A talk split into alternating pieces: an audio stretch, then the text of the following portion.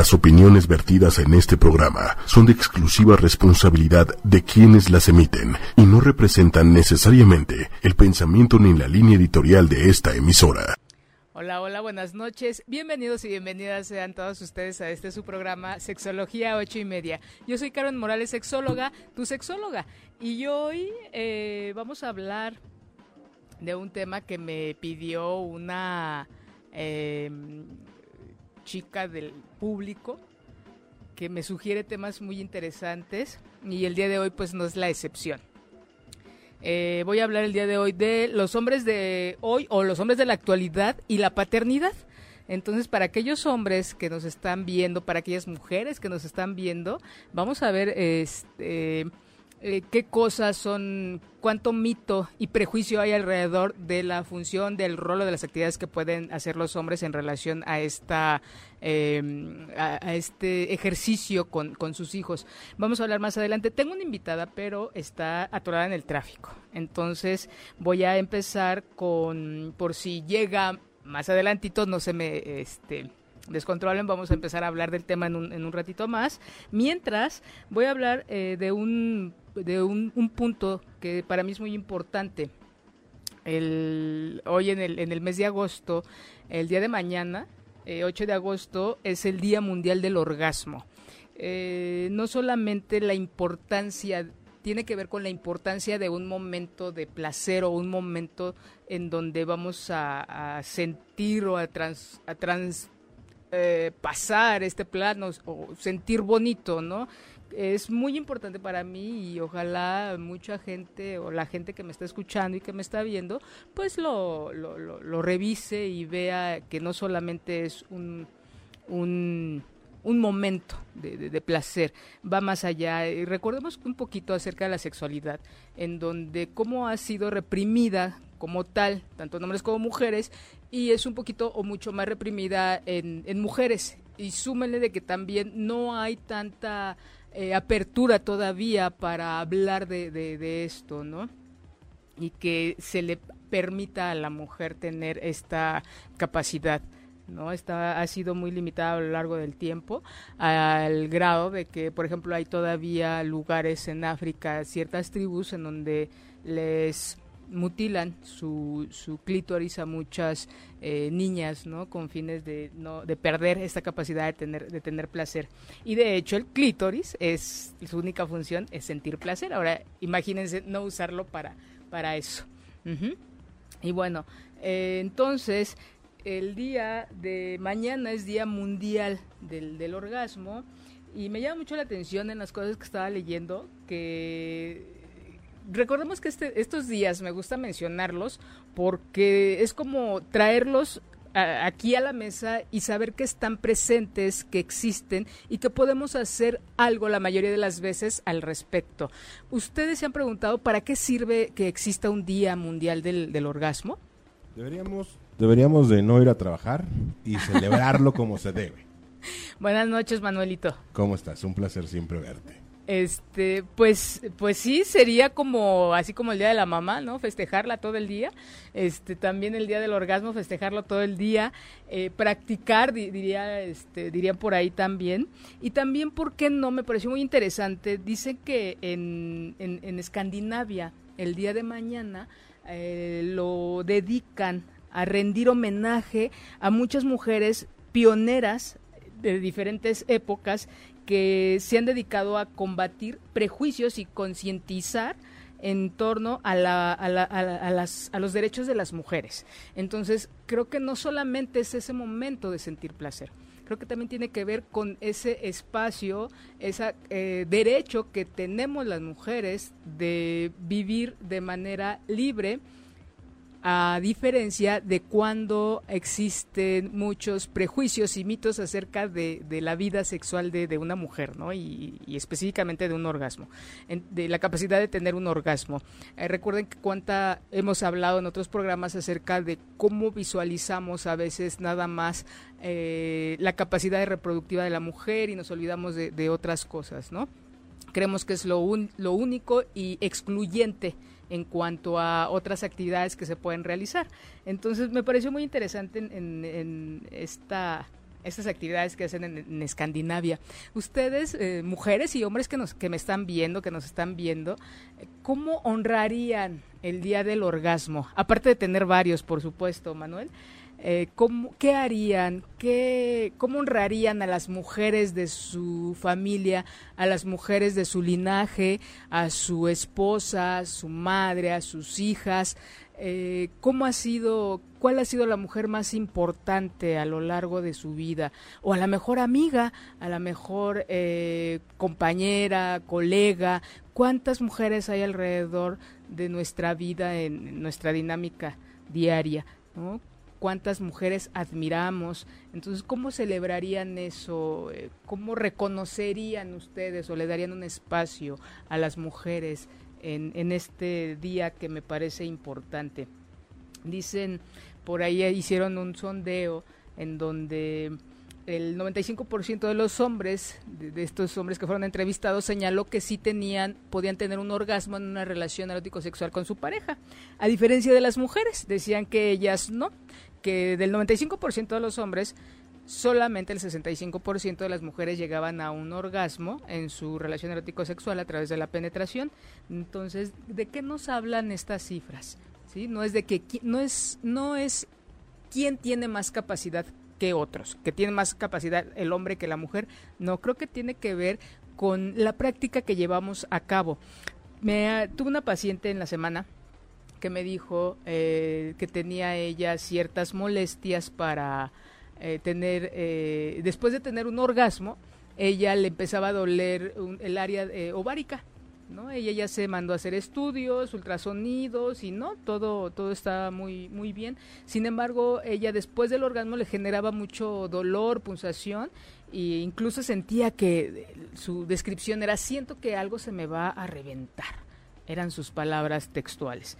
Entonces, eh, estamos eh, trabajando un poquito en ello. Le, se le, sugerí que ahora que tuviera, ah, ella no puede tener, les, les comento esto, ella no puede tener orgasmos con su pareja. Solamente al masturbarse tiene ya orgasmos, entonces porque habría quien diga, bueno, la posición al penetrar o algo.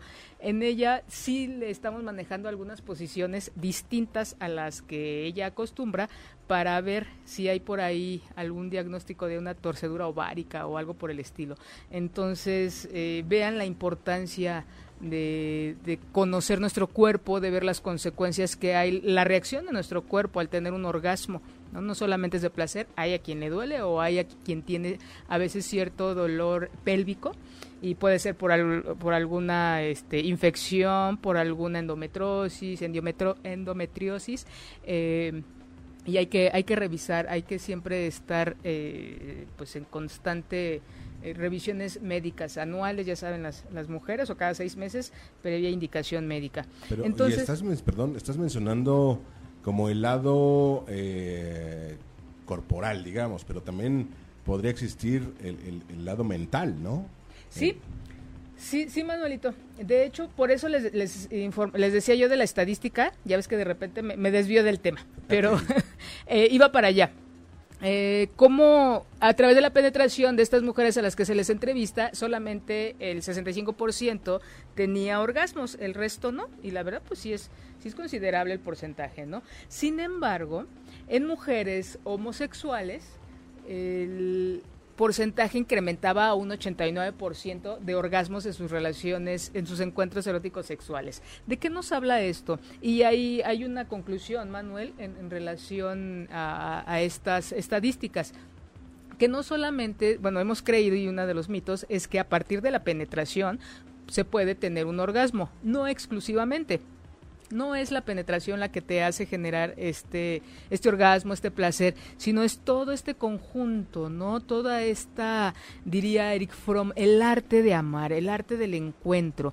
Desde que hay, un, hay una buena comunicación, hay esta parte afectiva en ocasiones, hay una situación previa, el preámbulo al encuentro, caricias, besos y estar en contacto con nosotras mismas, con nosotros mismos. Entonces no solamente la penetración nos va a llevar a un orgasmo, es placentero, pero es como si lo vemos como aislado, es único y aislado, lo perdemos de todo lo demás y la penetración no nos va a llevar absolutamente a nada. Va a ser todo este conjunto de cosas que a cada quien le gusta porque no a todas les gusta o a todos les gusta el toqueteo, no todos besan, no, no todos tienen la misma manera de llegar a, a, un orgasmo. Revisen cuál es la de ustedes, revisen qué es lo que a ustedes les, les erotiza, les gusta y de esta manera pues se va facilitando, ¿no? Va uno soltándose, se le va, se va facilitando tener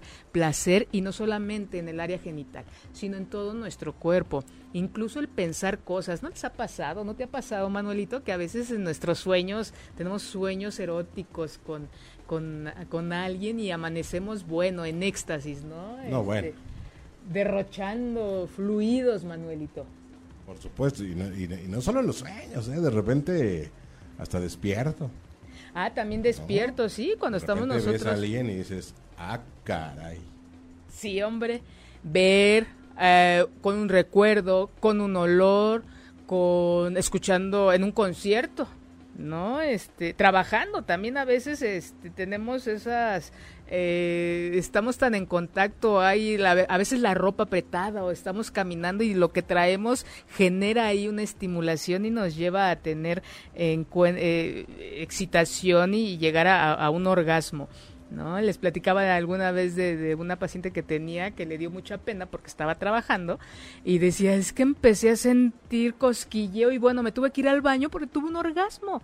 Y se culpaba mucho porque decía, ¿cómo es posible? O sea, ya estoy enferma, ¿no? enferma sexual, decía ella. ¿Cómo es posible que trabajando yo tenga un orgasmo? Entonces ahí empezamos a trabajar ciertas cositas de, de este, el contacto, bueno, habíamos trabajado el contacto con ella, con su cuerpo, esta, estos permisos que ella se, se da para, para sentir, para ubicar en donde se siente ella placer. Entonces fue muy fue muy bonita esa Yo podría esa podría comparar lo que mencionas del el orgasmo y cómo trabajarlo Ajá. con la fiesta.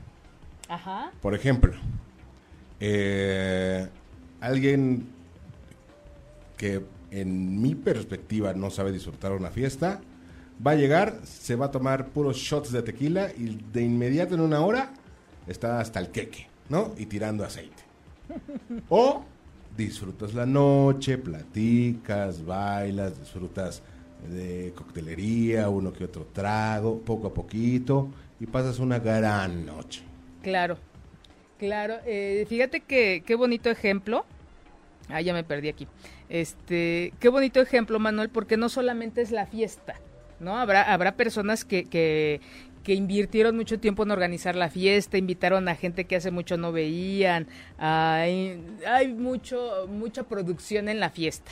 Y puede uno llegar y de verdad si tú no estás para, para, tenías mucho trabajo, estás muy cansada, traías una gripa terrible, no la vas a disfrutar. Entonces, como bien nos, nos, nos comenta Manuelito, eh, sí tiene que ver con, es multifactorial y no solamente un factor o, o el decir esta noche toca, viernes por la noche lloviendo y de vacaciones toca, no, no, no, no, no, tiene que ver con un montón de, de, factores, de factores, que no, no es una, no es, no es este eh, receta, ¿eh, Manuel? Ah, no, no, no. No, no, no, es este, cada quien vamos viendo qué ingredientes vamos eh, poniendo, qué ingredientes vamos quitando, a lo mejor ese día no estoy de humor, a lo mejor ese día quiero un encuentro salvaje, con jalones, con...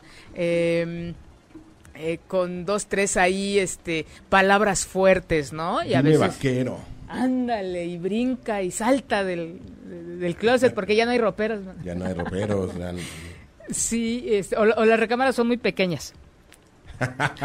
También. Sí, ya no se puede, ¿no? Te, te, te, levantas, este, te caes en la recámara y te levantas en la sala. Tal, y, tal cual. Oye, te, te, hacen comentarios. Ajá. Eh, te, como el video de la que se quedó trabada con el con orgasmos, si lo viste.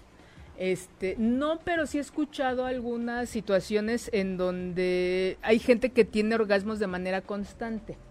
Uh -huh. Esto es a veces porque hay una estimulación en ciertas partes del cerebro que por algún golpe, inflamación, quedan así como, como el botón puchado okay. y tienen de manera constante, pero sí pueden caer en un infarto te, pueden tener un infarto, así como la gente que, que destornuda de manera constante, por el por tanta adrenalina, por tantas sustancias eh, que nos que traemos que tenemos en el cuerpo y que el corazón no va a aguantar. Imagínense un orgasmo es una explosión de energía.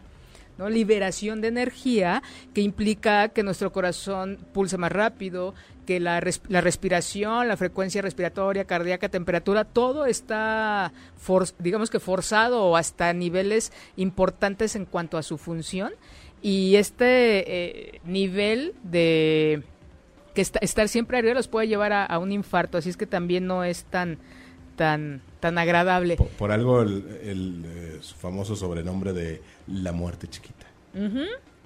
Sí, hay una canción de Café Tacuba, ¿no? De la muerte chiquita.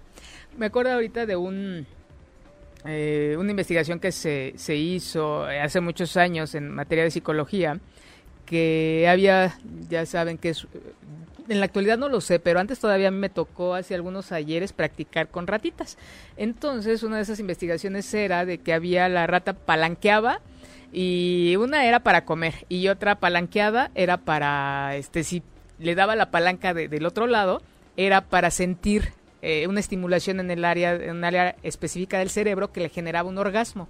¿Y qué creen los resultados de esta investigación? Fue de que la rata murió de hambre. Dejó de palanquear para que le cayera comida y se la pasó palanqueando para tener orgasmos. Entonces, imagínense que la gente como qué cosas prefiere, bueno, la gente no, la ratita prefirió orgasmos que comer. Ay, esa ratita. Eh, saludos, a, bueno, voy a mandar unos saludos a Leonardo Albarrán. Eh, Lili dice, ¿qué oso? ¿Por qué qué oso, Lili? ¿Cómo el, al video, ajá. Enriquito te, eh, Tejero, a mí se me pone una, ok. Y bueno, saludos a Iscali. Y tengo por aquí, les traigo algo para, hace mucho que no les recomiendo cosas, generalmente les traigo cosas, la gente que, me, que nos ve y que nos escucha puede recordarme porque siempre les traigo cosas pero se me olvida compartírselas. El día de hoy les traigo eh, un, una película que está en Netflix que se llama El arte de amar. Esta película nos habla de una ginecóloga y sexóloga polaca, eh, Mikalina Wisloka, se llama ella. Es la primer, es pionera en, en, investigaciones de la sexualidad y en publicar un libro que se llama El arte de amar. Es muy interesante cómo las cosas a las que ella se enfrenta, en, no, tengo aquí la fecha, pero las cosas a las que ella se enfrenta para publicar su libro. ¿No? Primero porque era mujer, posteriormente no querían publicar ciertas imágenes que estaban manifiestas ahí en el, en el libro porque eran eh, sexualmente muy explícitas y eran dibujos, así como también no querían utilizar la palabra orgasmo. Entonces imagínense hablar de un libro de, sexualidad que va implícito un orgasmo y las editoriales decían, sí te lo ya cuando alguna quiso publicarlo, no quisieron publicar sus imágenes y sus y sus y la palabra orgasmos.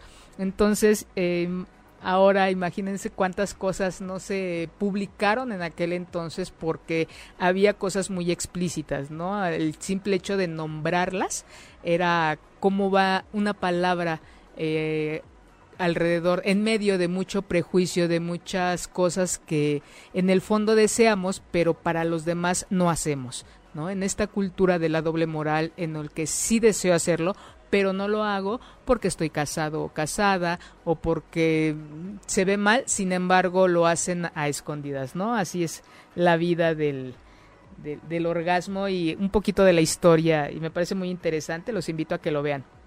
Bueno, voy a empezar a nuestra invitada, ya se, ya se tardó un poquitín, está por ahí sigue atorada en el tráfico, pero voy a empezar a hablarles un poquito de lo que es la, la, paternidad en los hombres de la actualidad o incluso de hace muchos años, ¿no?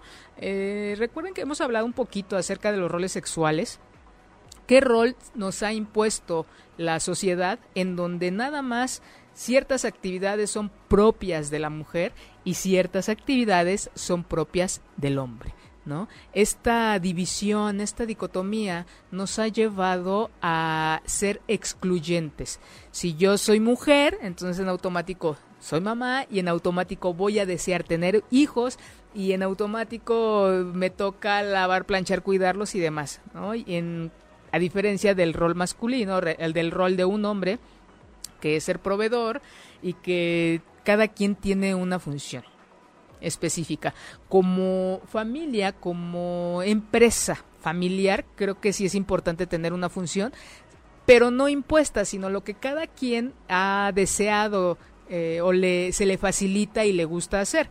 Por ejemplo, de las preguntas que me surgieron cuando estaba leyendo un poquito del tema, una de ellas era, cuando ven a una mujer que se va a casar, o que está casada a la que le preguntan generalmente es a ella. Y si no revísenlo ustedes en su con sus amigos en su familia no y le preguntan oye quieres tener hijos te gustaría tener hijos para cuándo los hijos incluso una mujer que no soltera no que llega a cierta edad de, reproductivamente que, que ya puede este tener hijos y dice no pues mm, le preguntan a ella si quiero no tener hijos o para cuándo no eh, cuando está la pareja sin hijos, les preguntan, bueno, ¿les gustaría tener hijos o para cuándo los hijos? Nunca me ha tocado ver eh, o escuchar que le pregunten al hombre eh, este cuestionamiento. Oye, ¿te gustaría ser papá o para cuándo vas a ser papá? Esta pregunta como que es dirigida a la mujer y a la pareja, pero no al hombre. ¿Qué, qué es lo interesante de este, de este planteamiento? Que a él da por hecho de que es una decisión o de la mujer o decisión de pareja, pero no de él. Entonces, desde ahí es la invitación para esa gente que me ve, que me escucha, eh, que se cuestione si están, si desean ser papás o si desean eh, tener una relación en donde les gustaría tener hijos o no. Afortunadamente ya hay más parejas que sí piensan esta situación. La mayoría de las ocasiones no se piensa, sino es de, híjole, ya estoy embarazada o ya salimos embarazados, pues lo que sigue, ¿no? O lo tengo, vivimos juntos o nos casamos. Ya de ahí parten muchas decisiones. Pero pocas ocasiones eh, es una pregunta que nos hacemos de manera individual. ¿No? Como mujer o como hombre, previo al, a, la vida en matrimonio. ¿no? Y a veces lo repetimos sin cuestionarlo. Es que, pues ya estamos en edad, ya me voy a casar, ya voy a tener hijos, y es lo que sigue. ¿no? Había un, por ahí un, ejemplo que me, me, gusta mucho compartir, en donde ya llevan, no sé, cinco o seis años de novios, y la gente empieza a preguntar, ¿para cuándo la boda? Bueno, se casan se casan y la, la pregunta de la gente es, ¿para cuándo el primer hijo? ¿Ok? Al año tienen el primer hijo. Y la gente sigue, continúa preguntando, cuestionando, poniendo atención a esa parte. ¿Para cuándo el segundo hijo? Tienen un segundo hijo esta pareja. Y bueno, se les ocurre tener un tercer hijo y entonces la gente empieza a reaccionar y decir, oye, ¿qué onda? Ya párenle, ¿no? Entonces hasta dónde es la decisión de una pareja, hasta dónde es la decisión de la gente o la presión, la presión y la expectativa de, la familia, de los amigos, de querer que se, que una pareja que lleva determinado tiempo de novio se case, tenga hijos, pero nada más uno o dos, porque ya más ya empieza el cuestionamiento de bueno, ya deben de ahí empezar a tener alguna actividad recreativa eh, sin fines de reproducirse. Entonces, vean la idea de este programa es que ustedes cuestionen, que se cuestionen como, como hombres, como mujeres, cuál es el rol que a ustedes les gusta llevar a cabo. En la actualidad ya hay más casos en donde antes el, el hombre era quien dejaba a la mujer. Ahora la, el cuestionamiento, la práctica es diferente. ¿no? Muchas mujeres deciden llevar a cabo su vida eh, y dejan a, sus hijos, por así llamarlo, ¿no? con, con el papá y es queda queda nada más esta parte del hombre con, con, sus hijos no cuántas esa es una de, de, las posibilidades. La otra los divorcios no cuando están peleando la guardia y custodia de los niños también es una situación muy eh, muy subjetiva porque quien decide es un juez que a veces sí toma en cuenta la valoración que se le hace tanto a la mamá como al padre para ver quién tiene más habilidades para el mejor, para el acompañamiento y mejor desarrollo en todas las áreas de sus hijos, ¿no? Hay quien sí lo toma en cuenta, hay quien no, y quien dice que todavía siguen diciendo que los hijos deben estar con la mamá, ¿no? ¿Ustedes qué opinan? ¿Con quién, quién tiene más habilidades? ¿Una mujer? o un hombre, que es como el cuestionamiento del programa. Dime, sí, de Hecho, socialmente, ¿no? O sea, cuando hay un divorcio, eh, como que la gran mayoría, por lo menos de lo que he escuchado, en los comentarios son esos, o sea, ¿y por qué te pelea a los niños, no? O sea, el, el papá, o le- siempre que le comentan como a la mamá, ¿y, a- y aquel por qué te quiere pelear a los niños? Deben de estar con la mamá, ¿no? Este, es como esa creencia que hijos solamente pueden estar con la mamá. Claro, claro, y es, y es la invitación para que se cuestionen y reflexionen. Y ya llegó mi invitada del día de hoy. Este, ella es una amiga, compañera, en su momento fue una alumna mía. Ella es eh, de origen, eh, de formación comunicóloga y es psicoterapeuta sexual y familiar y bueno, tiene un gran currículum y me gusta mucho cómo ella aborda el tema de la familia, que es el, el tema del, del día de hoy. Entonces, si gustas pasar, Eli, adelante.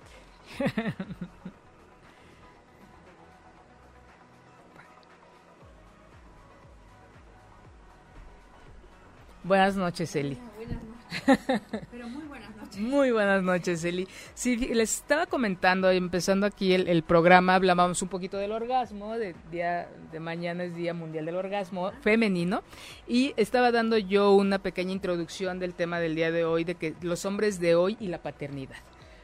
Hablaba un poquito acerca de cómo cada vez más ya no estamos, ya no se está llevando a cabo esta dinámica de la familia tradi- tradicional de mamá, papá, e hijos, en donde o en los o en qué momento ya esta estructura cambia y muchas veces la mujer se va y deja a los niños con el hombre o hay divorcios en donde eh, la patria, la guardia y custodia la, la pelea tanto la mamá como el papá y vemos que quién tiene más habilidad. Sin embargo, bueno, psicológicamente vemos quién tiene más habilidades, pero todavía... En teoría, digamos. Ah, ok. O sea, en teoría eh, se supone que tenemos más habilidades. Ujú. Porque tenemos esa parte como muy maternal.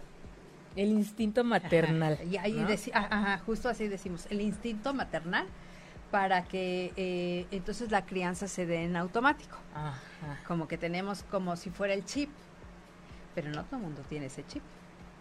Ok, eso es una creencia, eso es como la dinámica que se venía llevando a cabo Sí. impuesta. Sí, ya ves que últimamente incluso se ha hablado de que ese instinto maternal no existe como tal, como, como, se, como se, ha, se ha manejado a lo largo de todos estos años, como algo que eh, por el hecho de ser mujer se da na- natural. Y no, ajá, hay, hay gente que rechaza a sus, a sus bebés, tiene que ver mucho con, con el momento en el que se está concibiendo este hijo, ¿no? Ajá, o sea, de- desde dónde. Ahorita yo, por ejemplo, tengo una paciente muy jovencita que su familia me la trae porque está muy angustiada porque lo rechaza, tiene rechazos hacia el bebé, ¿no? Entonces, cuando empezamos a platicar un poquito de cómo fue la concepción de este bebé, pues resulta ser que fue, es, es muy jovencita, ya tiene 18, ajá. Entonces, en su primera relación sexual eh, Mm. quedó embarazada, ¿no? Que bueno, ese es otro otro tema eh, a abordar, ¿no?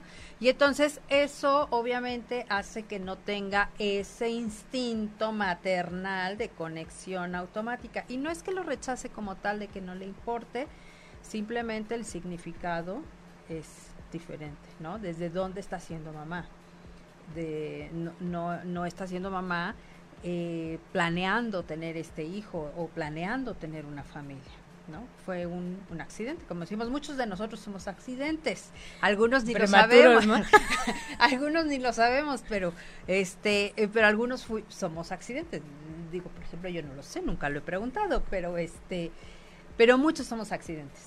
Y eh, y entonces esa idea de que la, la- eh, automáticamente tenemos ese instinto maternal, pues no. Eh, eh, esto que decías es muy cierto. Cada vez hay hombres que se involucran más con la crianza de los hijos. Hay familias ahora de, de muchos tipos. Antes hablábamos de un tipo o un solo tipo de familia, ¿no? Que era mamá, papá, hijo. Ajá. Hoy hay infinidad de familias. La Organización Mundial de la Salud menciona 10, pero Ah. son ahora sí que cada cada organización, cada eh, cerrando la puerta, cada quien se organiza de manera diferente. Así es. ¿No? Sí, sí, sí. Y eh, obviamente al salir las mujeres a trabajar, los hombres no todos, pero muchos participan en, en la crianza de los hijos. Eso sí era algo que culturalmente se le dejaba a las a las mujeres, ¿no? Era responsabilidad de las mujeres. Ellas criaban. Y tú ves las películas viejitas, ¿no? Las de los eh, bueno, no sé, yo no soy tan buena para los años de las películas, esas de blanco y negro, Sara García y todo esto. Y era en automático las las este las esposas, las mamás eran las que tenían que, que hacer a los hijos, ¿no? Y, y mientras el papá pues podía hacer lo que quisiera.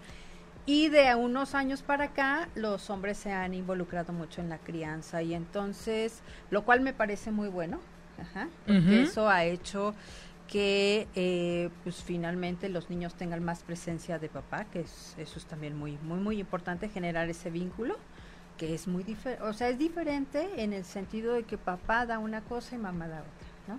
Somos complemento. Y cuando no está la mamá, ¿cuál sería esa diferencia? Eli? Pues mira, hay papás que hacen esa función de mamá y papá un poco, ¿no? Eh, eh, eh, esa función protectora, la, el rol tradicional del que hablábamos.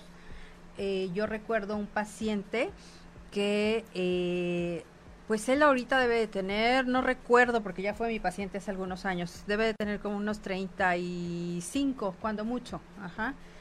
Y a él, su mamá se fue y los dejó. Mm. Y su papá se encargó de criarlos. Él tenía ocho años más o menos, siete, ocho años cuando mamá se va. Y eh, papá se encargó de, de criarlos y no fue el típico hombre de aquellos años que este se va a la esposa y entonces me busco otra para que me ayude a cuidar a los hijos. No, él se encargó de la crianza de sus papás. Y eh, cuando él venía a terapia conmigo, que debió haber sido hace como unos siete años, eh, pues por ahí estaba un poco este queriendo aparecer la mamá, ¿no? Entonces, este eh, y él hablaba de que su papá había hecho un muy buen papel como como haciendo esos dos roles, ¿no? Creo que, fí- fíjate, ahora que estaba leyendo del, programa también, eh, realmente no es nuevo. Se había presentado, porque también tengo por ahí eh, al- algún paciente que, al- algún dos, no, también no, muchos, pero que sí se ha llevado así, la señora se va o por cualquier situación y se queda el, hombre con, con los niños. No es eh, precisamente de cinco años para acá, sino creo que ha sido algo que, que sí ha existido, pero que también creo que no hemos visto y no se le ha dado el lugar. No. Hoy que, que ya somos muchos, ya no se puede ocultar mucho tampoco, eh, es cuando ya hablamos un poquito más de ello, ¿no? Y antes las mujeres yo creo que eh, nos reprimíamos más porque no teníamos esa oportunidad de salir a trabajar, de tener independencia. Y entonces pues te quedabas en la casa. ¿No? Y entonces a veces no era escogido, creo yo. A veces pues, pues no quedaba de otra. o tan tan rígidos los roles que pues tú ahora sí que no tienes esos recursos para salir y, y para irte, sino también era como una dependencia económica o Sí. de, de- de muchos aspectos que se tenían que quedar, o ya no. Y me llama la atención porque sí he visto eh, que se sigue señalando. Yo les comentaba ahorita que llegabas que hay muchos jueces que dicen, no, es que los hijos deben estar con la mamá. Yo creo que más que estar con mamá o papá, necesitan estar con la persona que tenga los recursos, eh, diferentes recursos y habilidades para poder estar con ellos, Sí. ¿no? Eh, En muchos sentidos, como dices, diferentes recursos, no nada más hablar del recurso económico. No, no. Ujú. Hay quien incluso también ha renunciado a los hijos, o sea, mujeres que les ha tocado la crianza de los hijos y que dicen, mejor eh, que se los quede él porque quizá yo no tengo la forma de que ellos estén bien. Si se vienen conmigo, quizá pierden más que, que quedándose con papá, ¿no? Y bueno, esos son los casos donde hay un acuerdo ajá. donde se llega a un acuerdo. En el mejor de los casos, ¿no? Que son Sí. los menos, desgraciadamente. Eh, y, pero es cierto, o sea, es algo que apenas se visibiliza más, pero que no deja de criticarse también por estos roles este, de género. Tan, tan, este, poco flexibles, ¿no? Tan rígidos. Tan rígidos. Y hay, hay algo que también, que a veces no solamente es la mamá o el papá quien, quien se queda exclusivamente con, lo- con los niños. ¿Qué, ¿Qué cosas también debemos de tomar en cuenta para poder, para esta crianza? solas y solos, nada más no, ni una mujer ni un hombre. También ver estas redes de apoyo. ¿no? yo, yo intervengo mucho en las evaluaciones de, mamá y de papá sí. y a veces también solicito la de los abuelos, porque finalmente quien está con, con los menores son los abuelos. O sea, la mamá y el papá salen a trabajar, pero quien los están cuidando son los abuelos. Entonces ahí como que estamos hablando de otro tipo de familia en donde el papá está con sus papás y quien está directamente con los chicos es los abuelos paternos. Sí, por eso hablábamos de que hay muchas familias, ¿no? O sea, de, familias extendidas, familias donde a lo mejor ya nada más está el papá con los dos, bueno, los dos, tres hijos o el hijo, no sé, este, y donde hay este tipo de redes de apoyo, ¿no? Donde están los abuelos o una tía o no sé, alguien más. Y, creo que sí es importante también pues tener ese apoyo. Pero también hay, hay hombres bien, bien, yo sí diría valientes en, el, en la cuestión de romper con estos roles de género, ¿no?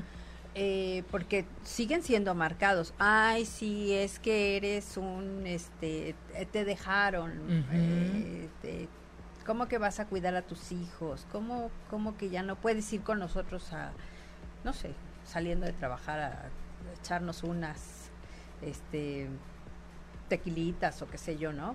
Si te vas a ir a cuidar a tus hijos, ¿cómo? Y entonces todo eso es eh, como mal visto también de otros hombres hacia ese hombre, ¿no? que, que, está ahí compartiendo el, pues el cuidado de los hijos. Yo, por ejemplo, ahorita también me acordaba de unos pacientes muy jovencitos. Ellos se divorciaron y esto es algo que comúnmente no se recomendaría. Cuando llegaron conmigo, alguien ya se los había recomendado, lo hacían muy bien, entonces yo sugerí que lo siguieran haciendo. Ellos este eh, pidieron ambos tener se divorciaron y pidieron ambos estar en, cercanía con los con los niños no y él decía yo no me conformo con estar cada 15 días un fin de semana con mis hijos o sea no no se me hace justo y entonces se fueron a vivir muy cerquita. O sea dos casas muy cerca. O sea a unas decían que podían ir caminando incluso no y eh, por decirte, tres días estaba con, estaban con unos y tres días con otros. Y los tres días que estaban los niños con cada uno de ellos, ellos tenían sus propias redes de apoyo, ¿no? Y entonces aquí ayudaba el abuelo, en, en, el caso de ella, ¿no? Ayudaban los abuelos y en el caso de él ayudaban los papás, eh, en el momento, en el, eh, para ir a recoger a los niños sobre todo, de la escuela, cuando ellos estaban. Y la verdad es que los niños estaban muy bien, por eso es que es muy raro que recomienden eso porque justo los niños necesitan estabilidad, ¿no? Pero ellos lo hicieron de tal forma que los niños estaban bien y los niños estaban muy claros de, de que había reglas en ambas casas y que había que cumplirlas y que había días en los que este pues habría que cargar los útiles porque al otro día tocaba ir con a casa de mamá y, no pero se acoplaron muy bien no y, entonces eh, y ellos eh, pues lo sentían eh, pues que era lo correcto. Y yo creo que cuando tú sientes que es lo correcto, pues seguramente lo harás. Y en ese sentido es algo en lo que a veces no... no em, reparamos. Ajá, no reparamos. En que eh, justo lo que él decía, para mí ver a mis hijos un fin de semana cada 15 días es muy poquito. Y eso es cierto. Por lo general es lo que dicta la, la ley, ¿no? Ajá, eh, sí, ya ya está cambiando, ya son muy muy muy variados porque cada vez hay más conflictos, pero pero yo siempre he dicho que la forma, la manera en que se inicia una relación es muy parecida a la manera en que se termina. En que cuando se construye una buena relación, que no quiere decir que por buena es para toda la vida, eso va a influir en cómo van a terminar. Claro. ¿no? Que, que es el ejemplo que, que nos estás compartiendo ahorita. De se inició, llegaron a acuerdos, y también, por un lado es ese, y por otro, algo que a mí me gusta mucho, eh, que la gente que nos ve y nos escucha, eh, es el que se cuestione antes de hacerlo. No tenemos una educación sexual, por lo tanto, la mayoría nacemos por accidente, ¿no? Hay muy poco eh, organización y planeación para tener un hijo o, una hija, ¿y cuántos? ¿no? Ya últimamente ya es el tercero, ¿no? Ya este como que e incluso hay una cierta presión para que la mujer otra vez recaen muchas cosas en la mujer tenga una cirugía para que ya no tenga tenga hijos, ¿no? Cada vez hay más hombres que quieren vasectomía, muchas gracias, este eso es, muy bueno. Eso es muy bueno, sí, la verdad. Pero no tenemos también esta parte de cuestionarnos de si yo quiero ser mamá o de si yo quiero ser papá. Y ya es como, pues ya llegó, pues ni modo, ¿no? Ahora. ¿Ya qué hacemos? ¿Ya qué hacemos? Como dices tú, el, tu, tu, ejemplo, yo, yo tengo uno que me llama mucho la atención, de una paciente que dice, es que mi hijo y yo este, cuando le pregunté de, la relación con su hijo, dice, y le daba mucha risa. Dice, es que él y yo no nos llevamos bien, pero si desde pequeños nunca nos caímos bien. dice, ahora sí, y sí, tiene una junta relación. Pero decía ella, es que él me veía y cuando yo le fui a dejar a la escuela, no fue de los niños que lloró, no, muy contento, él lloraba cuando yo iba por él. Llegamos a la casa y, como que muy a disgusto, pero llegaba con la nana y muy contento. De verdad, dice, nos evitábamos y dice, me critican mucho, pero pues así fue. Entonces, y fue una relación, bueno, fue, ese niño sí fue planeado, eh, estaban casados, mamá, sus papás estaban casados, una buena relación, pero ellos dicen, no nos llevamos bien, ahora ya no nos llevamos bien. Y es también como esta apariencia creo que nos pesa mucho como mujeres y como hombres, de la mujer maravilla de madre. y, el papá se le pueden perdonar muchas cosas. Ah, sí, claro. Sí, son, si salen mal los hijos, este, es la culpa de las mujeres. Ahora se habla, ¿no? Mucho también de que la sociedad y las familias están como están porque las mujeres salimos a trabajar. Ahora hay hay, hay mucho esa tendencia a hablar de ese punto y a descalificarnos de alguna forma, ¿no? Y la realidad es que yo creo que estamos como estamos por muchas circunstancias, no, no porque las mujeres salimos a trabajar. Eh, y pues eh, finalmente yo creo que un niño o, unos hijos que tienen una mamá que sale a trabajar y que se autorrealiza, pues son niños que tienen una mamá que no les va a estar cobrando la factura. Ah, porque esa es otra. de, este, pues es que por ti, por, ¿no? Y entonces eh, tenemos que entender que las, las formas de interactuar como familia han cambiado y que los hombres, claro que pueden hacerse cargo y pueden hacerse cargo muy bien, ¿no? como en este caso que, que tú decías, bueno, eh, nosotros no, nunca nos caímos bien, pues ahí está una muestra de romper este mito de la este del instinto maternal que debiese darse supuestamente en automático y que no necesariamente se da en automático, ¿no? Porque además, pues la idea que tenemos aquí es una, la realidad es otra, ¿no? Y entonces, pues ahí es, es este, pues complicado eh, juntar estas dos realidades. Y que es, y son varios momentos, ¿no? El momento previo, que, que te, yo no es, muy poca gente, sí, sí he escuchado, muy poca gente sí ha planeado.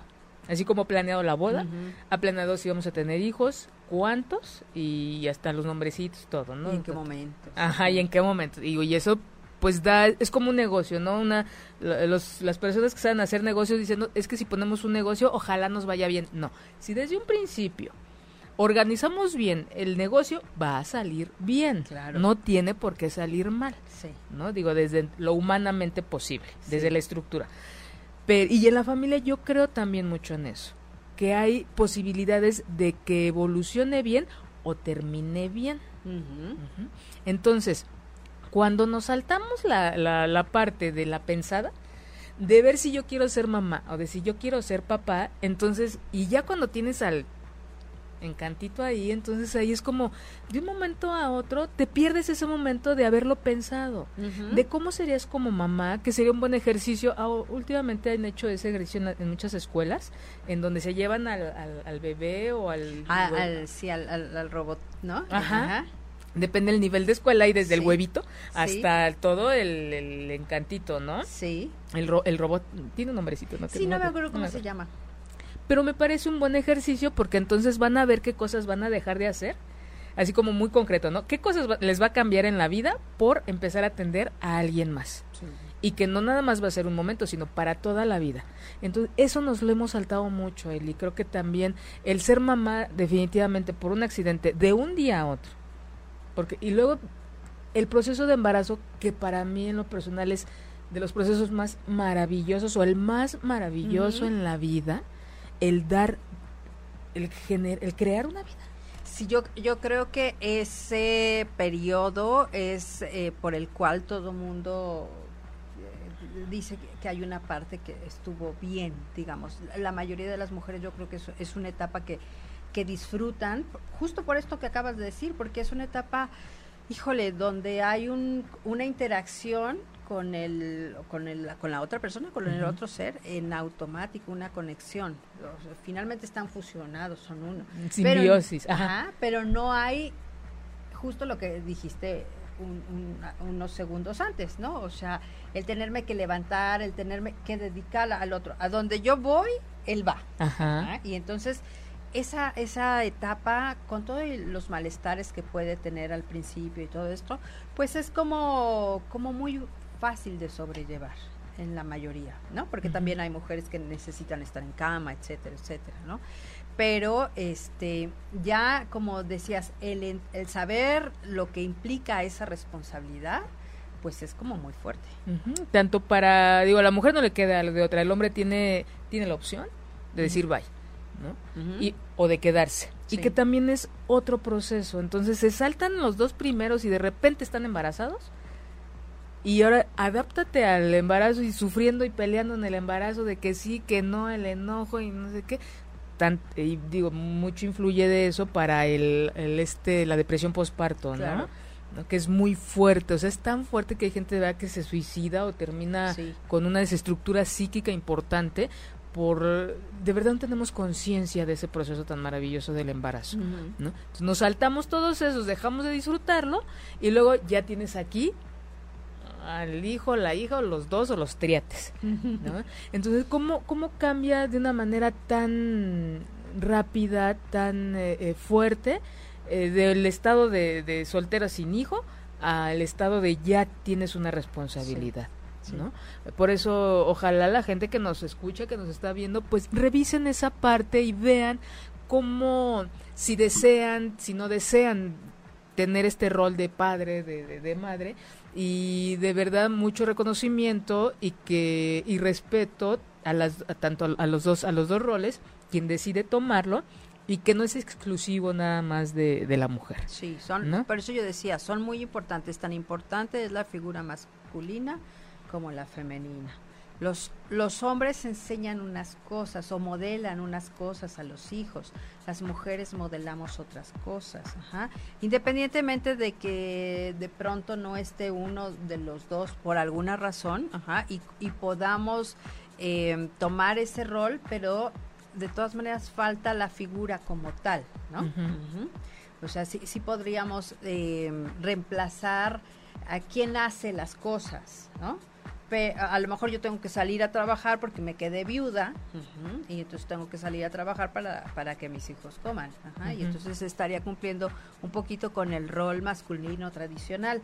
Pero sí hace falta también la figura eh, masculina, ¿no?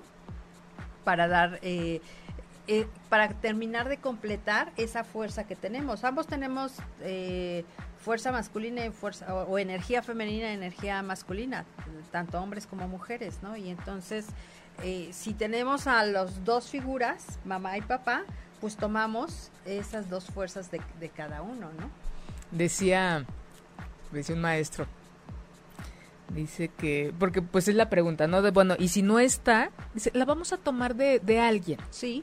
Del vecino, del lechero, del de la tienda, la vamos a tomar. Muchas veces es lo que tú decías, los abuelos, los tíos, eh, por lo general, ¿no?